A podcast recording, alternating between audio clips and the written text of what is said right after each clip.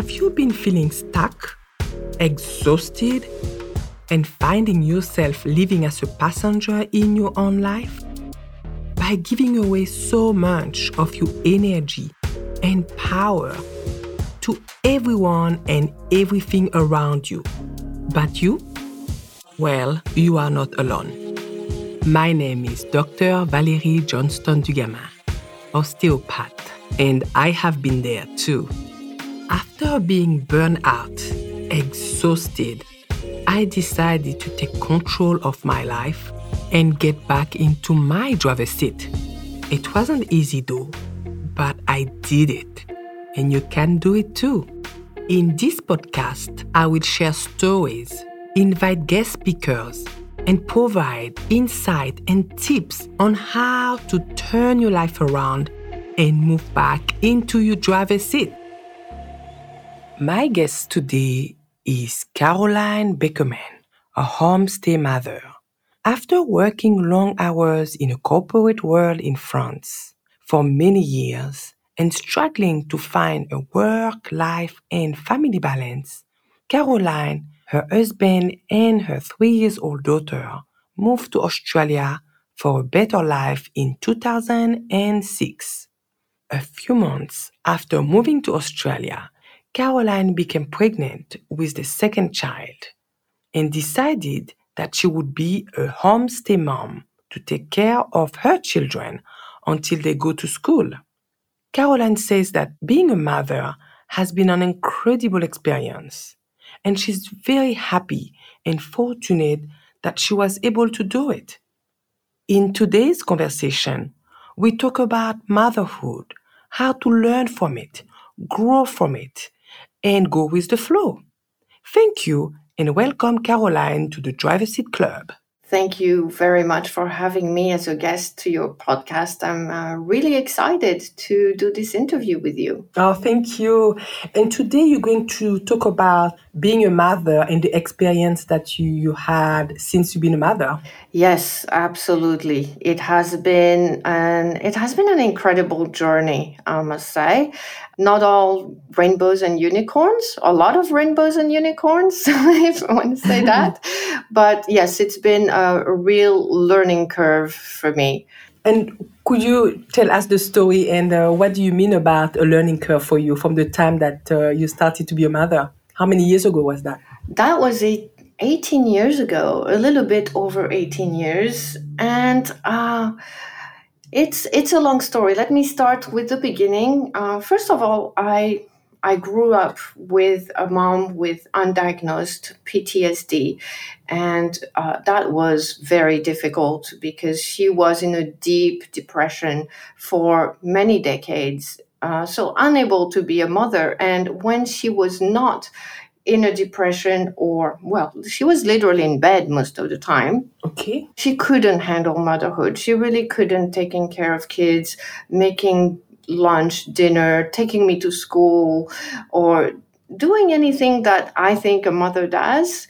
And she also had no control over her emotions so she would really blast out in like oh anger i would say rage rage where everything would fly and and we would be called names and this and that so because of that originally i did not want to have kids. In my mind i was like you know what? If this is being a mom and i i just never want to put anybody through what i'm going through I, i'm not having kids. End of story.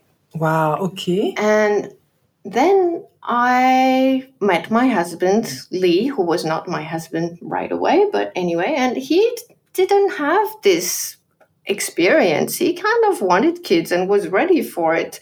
So little by little, I became a little bit more um, interested, let's say.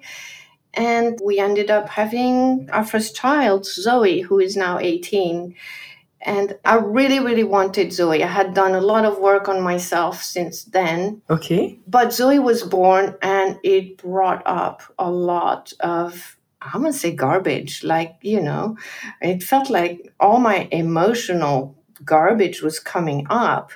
And I caught myself reacting like my mom would do sometimes, like really getting angry with her for things that she, she hadn't done anything wrong. She was just being a kid.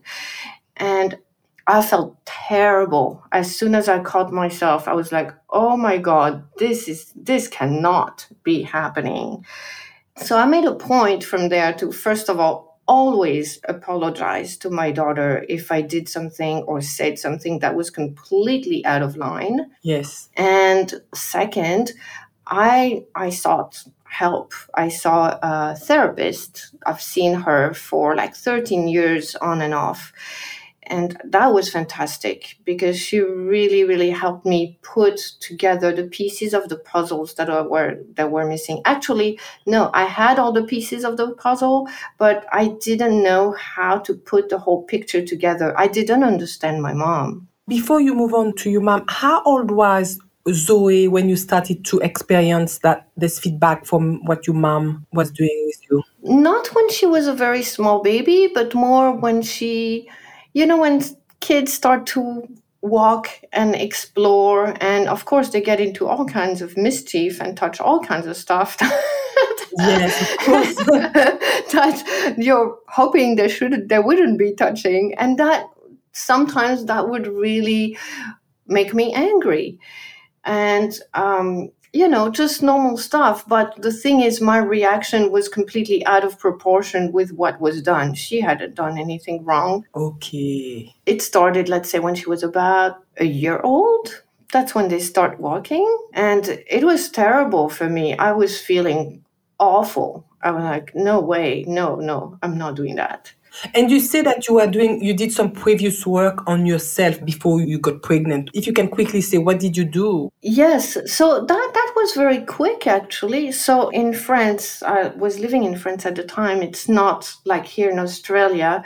It wasn't my GP. It was a gynecologist that you go for your regular checkups, and he was asking me if I wanted to have kids. And I was like, uh uh-uh, uh no way, not doing that. And then we started having a conversation, and I told him the reason. And he said, You know, the fact that you're thinking about this and that you're aware of what you went through and not wanting to put anyone else through it means that you can have kids and you will not do what your mother did. You don't have to repeat it. Wow. And for me, that was like, oh my God, yeah, that's right. I, I have a choice. I don't have to do what she do what she did. And that was so it was very short. It was just one appointment, but that thing was like a truth bomb. And it was like, oh my God, yeah, I maybe I'll consider that.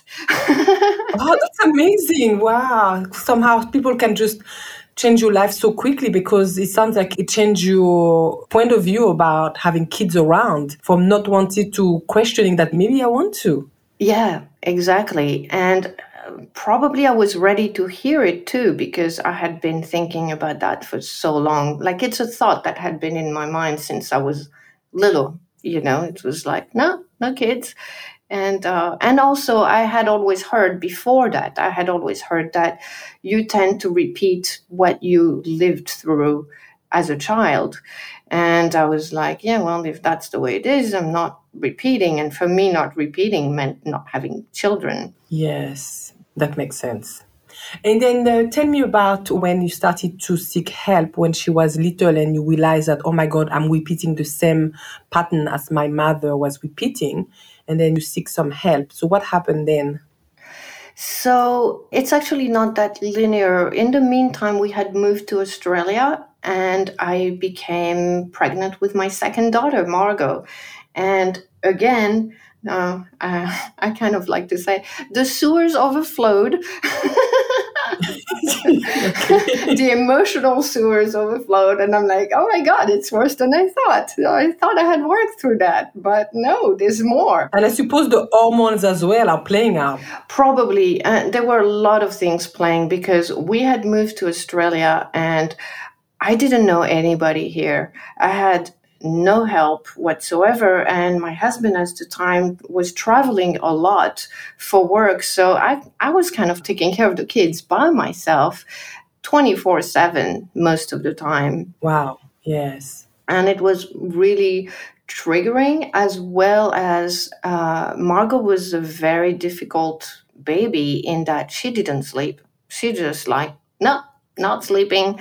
So I had reached a level of exhaustion that did not allow me to be more present the way I wanted to be as a mom. I was I was on edge most of the time. Yes. So that's when I started seeking like regular help with a therapist and she's been amazing. I mean, she really helped me understand why my mom behaved the way she did, understand her past and how that affected her.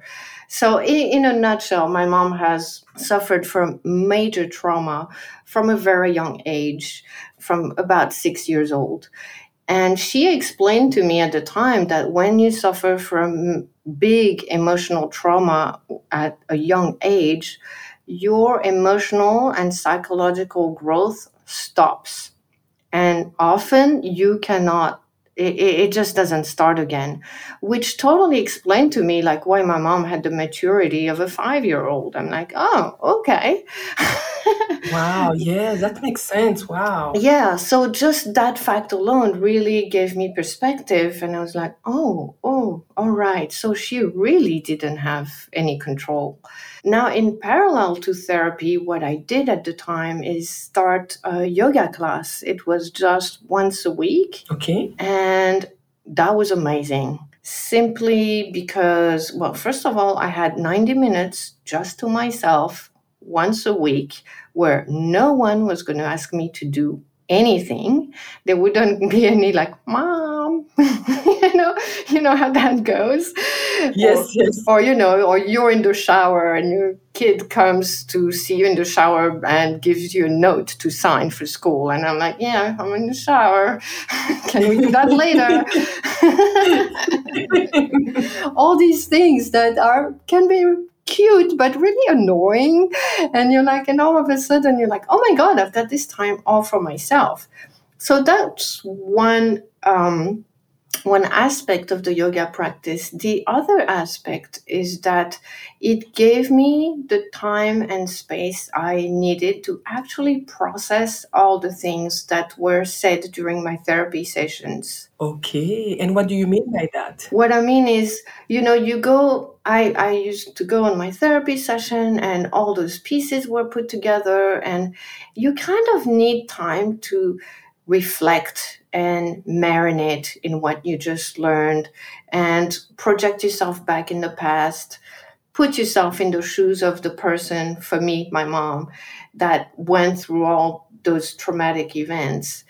And if you like come out of your therapy session and you're like rush rush rush you know it's like i've got to do this. I've got to clean the house. I've got to take this one to school. I've got to prepare food all of this yes you don't have time to process and you don't get the full benefits of your therapy session is what i mean to say that makes sense and that was just the beginning of my evolution, let's say, and um, improvement, I want to say, as a mom and, and as a human being in general. And what happened after that for you? You could see that doing the yoga plus seeing the therapist has been very beneficial for you. How did you interact then with your daughters? Well, there was a massive shift that happened is that I became much more aware of how I was feeling.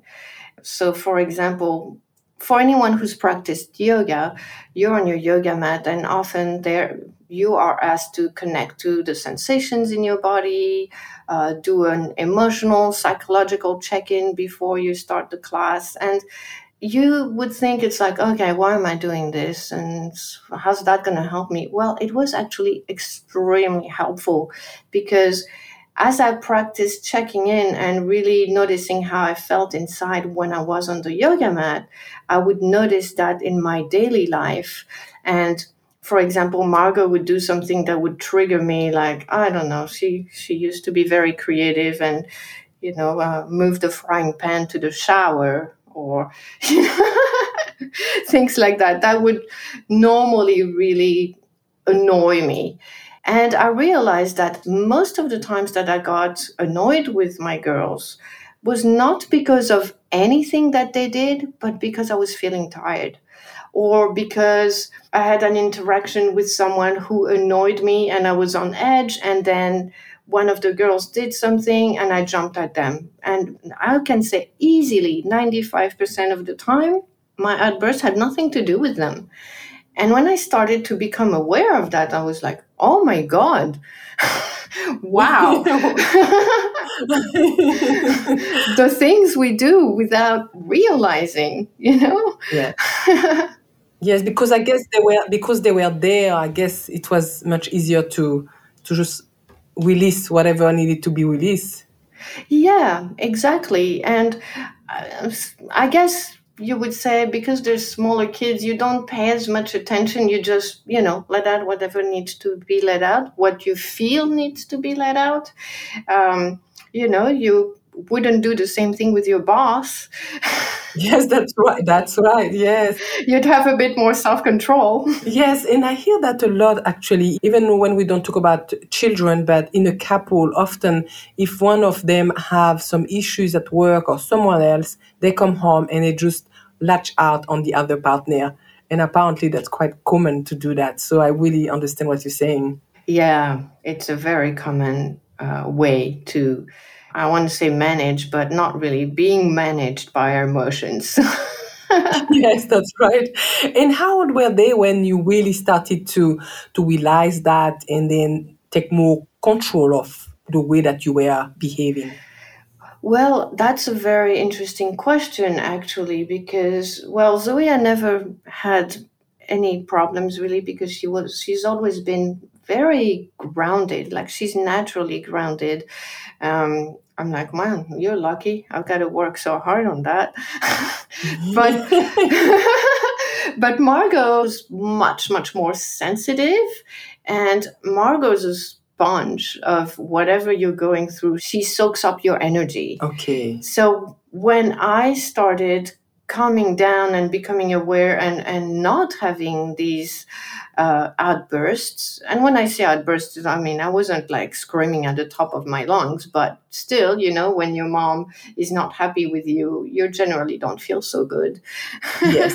and, you feel, and you feel it. Yes. you definitely feel it. So that eased up quite a bit and Margot became easier as well. Wow. Which was very interesting. Like I had a lot less issues with uh, with Margot when I started coming down and becoming more grounded myself. Wow. So she was a reflection of the way that you were feeling. Exactly. Amazing. Exactly. And when I realized that, sometimes when I wasn't so sure how I felt, I'd look at Margot and I'd be like, "How is she feeling?" I'm like, "Oh, okay, not so good." oh, that's so so good because it's so interesting that you're talking about that. A lot of parents, you know, sometimes they can see that the kids are agitated and they don't know, but maybe that's a good example where something to consider that maybe if the kid is agitated, maybe because somehow we as parents, we are agitated as well. So the work that you did on yourself seems like it really helped you a lot. Yeah, it really did. And like you said, not just with the kids, when I started realizing that, I also realized it with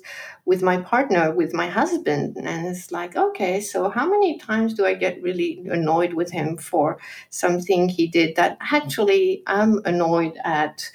Uh, you know, the gardener because he didn't show up, or, you know, or whatever ridiculous thing that can happen to you during the day that you don't pay attention. And so that's why the mindfulness of, um, emotions is so important because I, will just take that example that I just took. Like the gardener didn't show up and you're annoyed because your garden looks like crap and you really can't do much about it. Yes. And as soon as you realize that, just stop and process it and acknowledge, okay, I'm annoyed because the gardener didn't show up. Yes. And that alone is enough to not lash out at anyone else because you will not have stored that unpleasant emotion.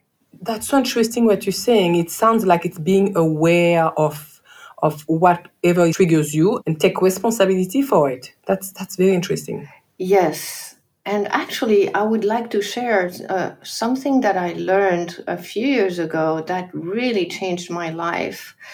Um, it's from this book, uh, My Stroke of Insight by Jill Bolte Taylor. If anyone has read this book, hasn't read this book, please read it. It's amazing.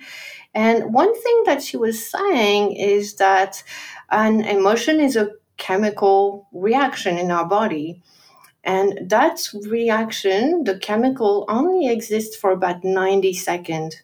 90 seconds in our body. Okay. After that, it's gone. So if you get angry and two hours later you're still angry, that emotion is no longer there, not the original emotion, but you kept repeating that same scenario over and over in your head and keeping yourself the story, making sure that you're remaining angry. Oh, wow. That's super interesting. Yes. Wow, I didn't know that. It's all about the story we tell ourselves. Mm. And once you know that, and again, the awareness of emotions, and you can feel it coming in your body, if you don't hang on to it, you'll feel calmer and you'll come back to a more neutral state. But if you if you keep telling yourself the story of why you're hang- you're angry, that could last for you know for some people it lasts their lifetime really.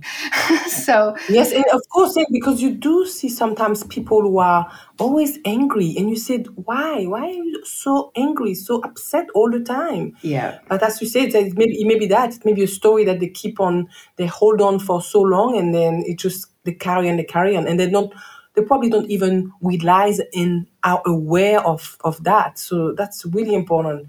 More so that people try to take care of themselves and do something about it. yeah, exactly. And if you tell yourself the same story for long enough, for enough years, then you really identify with it, and it's kind of like you build this whole personality around it, and, and you think that's that's who you are. Yeah. But in reality, it's not. Very few people are aware of that. It takes a great deal of self observation. In yoga, we call that svadhyaya, the self study. Okay. Well, it takes, first of all, a willingness to change, obviously. if you don't have that, you're not going to go anywhere else. I suppose as well, you know, so many of us are not aware of our behavior. So sometimes it's it's having the first step of being aware, and when the awareness is there, so then you can take actions. But you don't even realize that you're behaving in certain way, and some people around you don't necessarily tell you that you're behaving that way for whatever reason, and uh, that can be very challenging for a lot of people to to recognize that and act upon that to get better. Yeah. Yes, because we do get defensive as well. We don't want to be told that we're not doing something right. yes, that's human, right? And uh, and for you, uh, what happened next? So the the children, your two daughters, and your husband, they didn't, uh, they stopped receiving, you know, some of you triggering, whatever was triggering you. so then they, that created, uh, if I can say, a better uh, balance in the family. Would you say? Yes, it definitely created a, a much better balance in the family, which was really crucial because the kids grow up and they become teenagers. And if you haven't built trust and an open and honest, uh, loving relationship with them before they get there, I don't know how you're going to build it when they're in their teenage years. It, it's challenging enough. So, all of that I, I really kept on being quite mindful of my emotions and my perception as as Zoe was entering teen years, uh, because well, they change. You know, you're no longer their main area of interest. They want to hang out there with their friends, and they want to do all of this, and they want to go out, and which is all completely normal. But if you haven't established a healthy base of communication before that where you can say okay um, i'm not too keen on you going out at this time of the day because this and this and that you know like Yes. remaining factual around things as opposed to emotional because it's so easy to get emotional especially i don't know i want to say especially as moms because we tend to take care of the kids a lot more than dads again that's a general statement it's not always the case Yes. um, for some of us, and I, and for me it was, it, it was really hard to let her go. It's like, well, you know, I used to do all these things with my daughters, and now I'm on my own. So it's easy to get angry with them only because you're feeling lonely all of a sudden. You know? well, that's such a great point. I'm not a mother, but I can really understand. I'm sure a lot of people can, uh, especially people who, who, are parents, can really connect to what you just said because it's important to let them go. And sometimes uh, some of my clients who, have, who are mother and they tell me it's hard to let them go, the kids, because you get so attached and but you have to let them go, I suppose. Yeah, and that's that's the that's the point isn't it it's uh, mm-hmm. we do need to grow with them and that's really difficult but sometimes what helps me is like okay well we don't want most both my kids to live with me when they're 50 years old uh, no i love them i love them but no so yes, that's a good point. That can be a source of motivation. Exactly.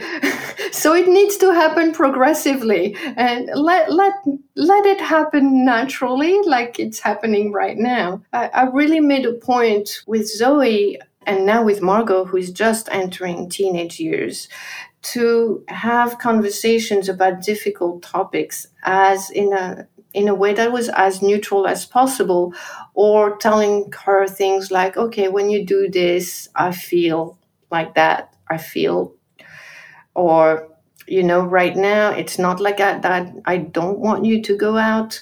I want you to have fun, but I do miss you. I really do miss you. Oh wow, that sounds like it's important to be able to be open like that. I think so, and she she understands it only intellectually because she's a teenager. How is she going to understand it? Really, she can't. That's okay. Yes. But I, I think something, a memory that just came to mind is um, a few years ago when Zoe started going out on by herself or with her friends. They wanted to go trick or treating for Halloween, and she had promised she was going to get dressed a certain way, and then she got dressed she changed her outfit completely when she was with her friends and belly button showing and short, super short skirt and, you know, going around neighborhoods at night with her friends. And I was not happy about that at all. so what happened? so she came home and I was like, I, luckily I did not get angry with her. We sat and I said, okay, Zoe, this is why I'm not happy with it.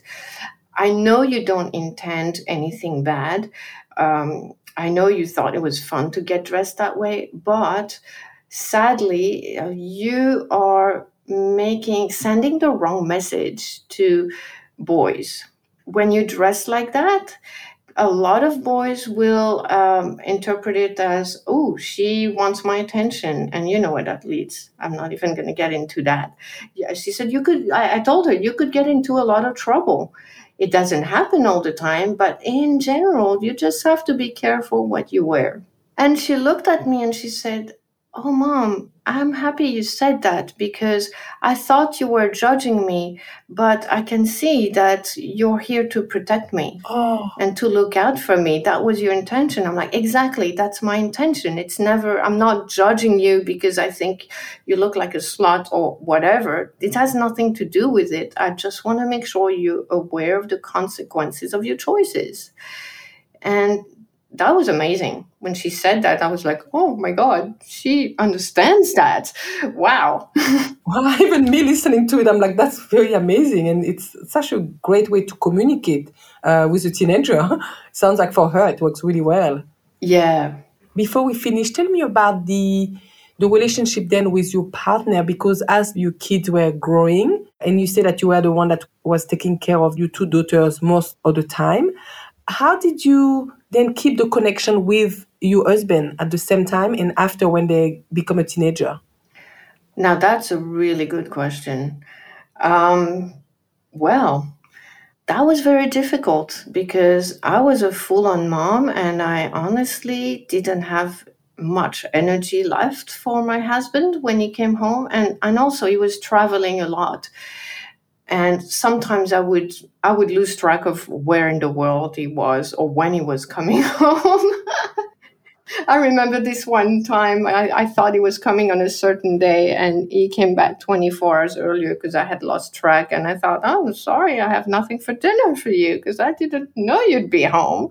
That's, you know, it, it wasn't so good. Yes. I must say that it kind of was on hold for uh, for a while. I mean, we did maintain a relationship, but uh, of course, obviously, but it was always with the kids as a family, and we both loved it. Yes. But there was very little time for just the two of us. Okay. So that that really requires patience and probably more so on his side than on mine. It, it must have been pretty difficult for him.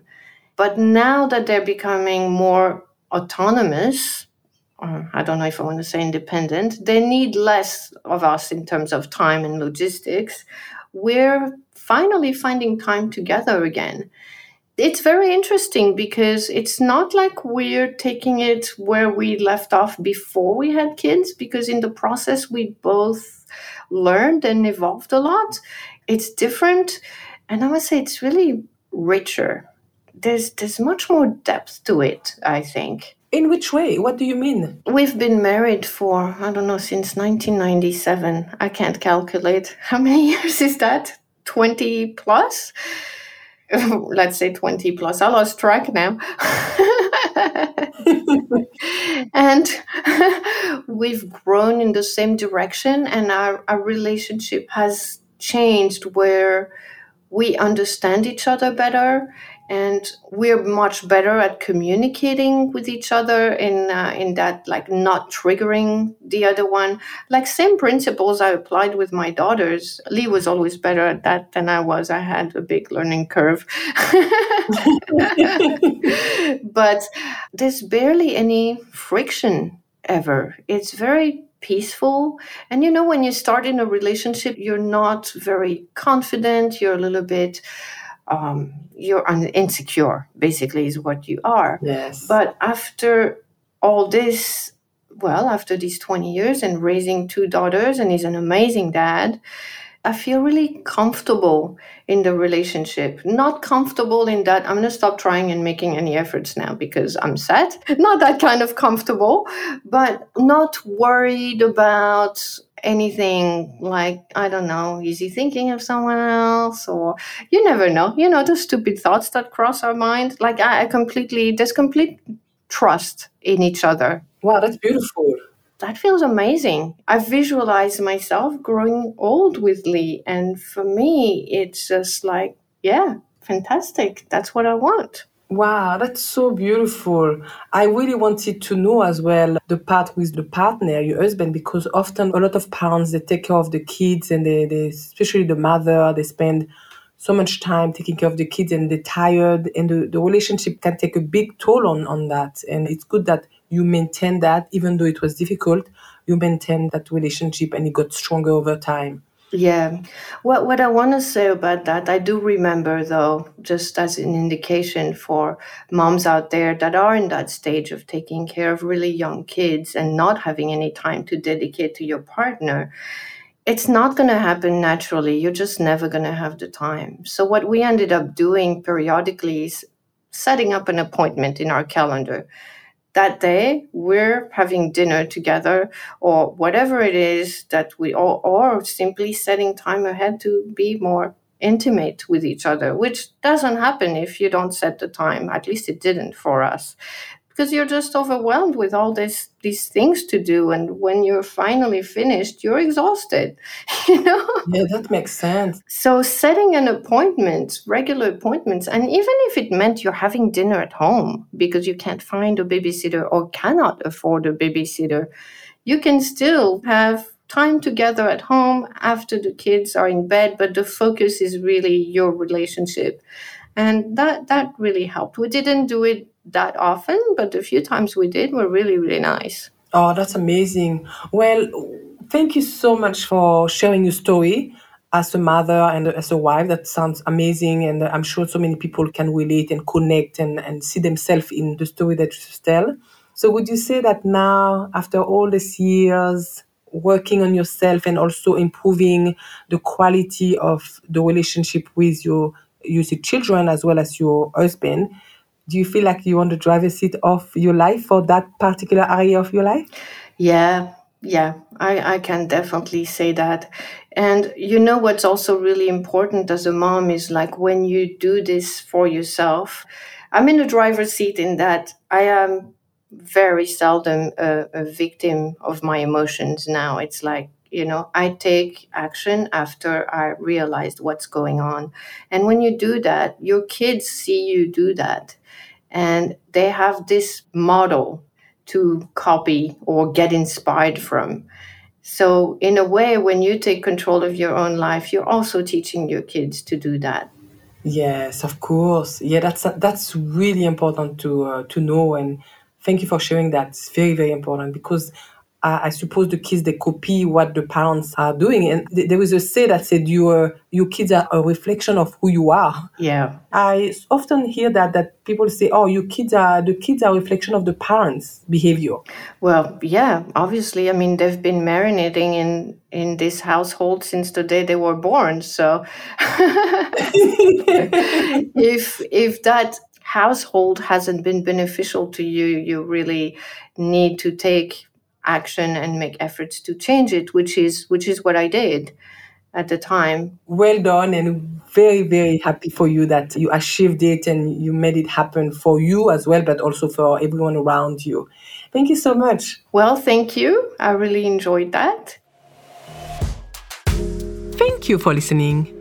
Stay tuned and subscribe to the Driver Seat Club. Until next time, have a powerful day.